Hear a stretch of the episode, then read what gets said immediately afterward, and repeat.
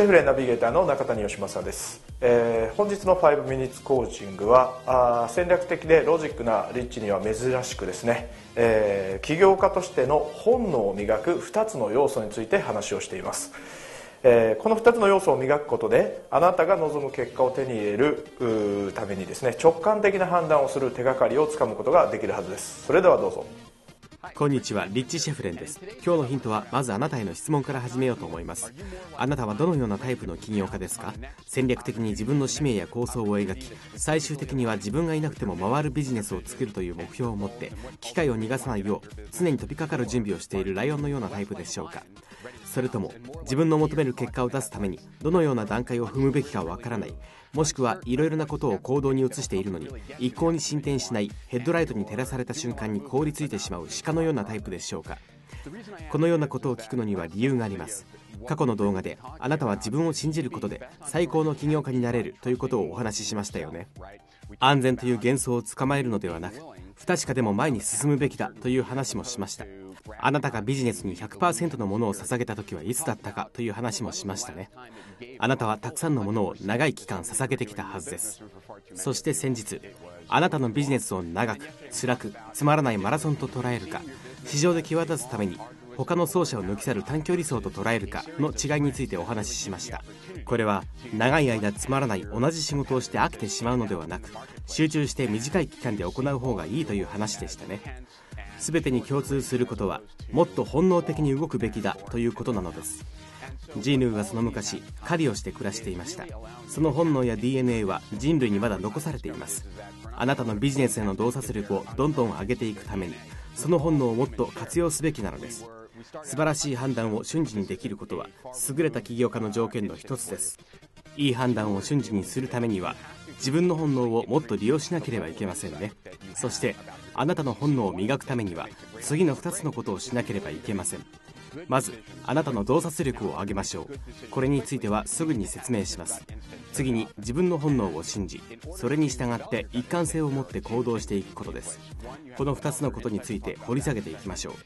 まず1つ目の洞察力です。あなたのビジネスに反映できるような洞察力を簡単に、また短期間でつける方法は、一歩引いた状態で考えることです。あなたはどこへ行こうとしているのか、あなたが今までに経験してきたことは何か、何が成功して何が失敗したか、そして今すぐ前に進むために学ばなければならないことは何か、というようなことです。そしてあなたのビジネスの現状を見つめ、何がうまくいっていて何がうまくいっていないか、それはなぜかを見極めることです。つまり、なぜかという質問を繰り返し、どんどん深く掘り下げていくのです。こうすることによって、自分のビジネスに対する原因と結果との関係が見えてきて、洞察力が深まっていくのです。お分かりいただけましたでしょうか？なぜだと問いかけることで、あなたのビジネスの因果関係を理解し、あなたの洞察力を高めることができるのです。こうすることで、より良い起業家へと成長していくことができるのです。これが洞察力の部分です。次は、どのように一貫性を持たせるかについてです。ほとんどの人は自分が何を欲しているかはっきりと理解していません。自分が何を欲しているのかがはっきりしていないために、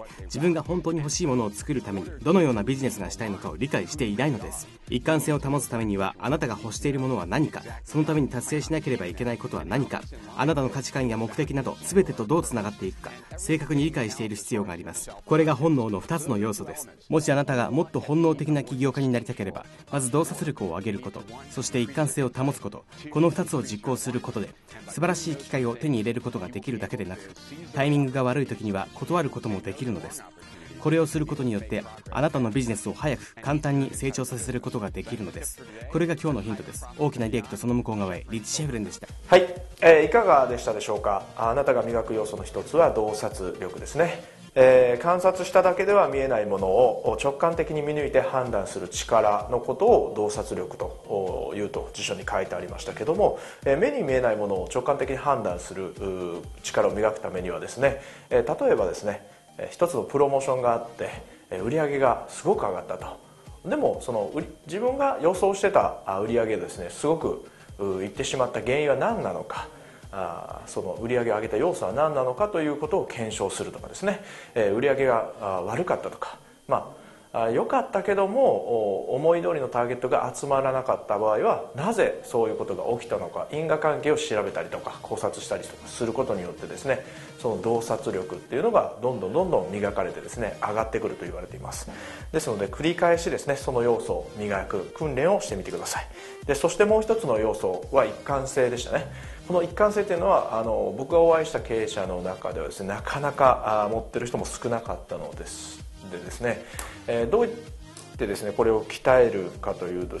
とですね、あなたが本当に欲しているものは何かっていうことをですね、毎日自分自身に問いかけてみてください。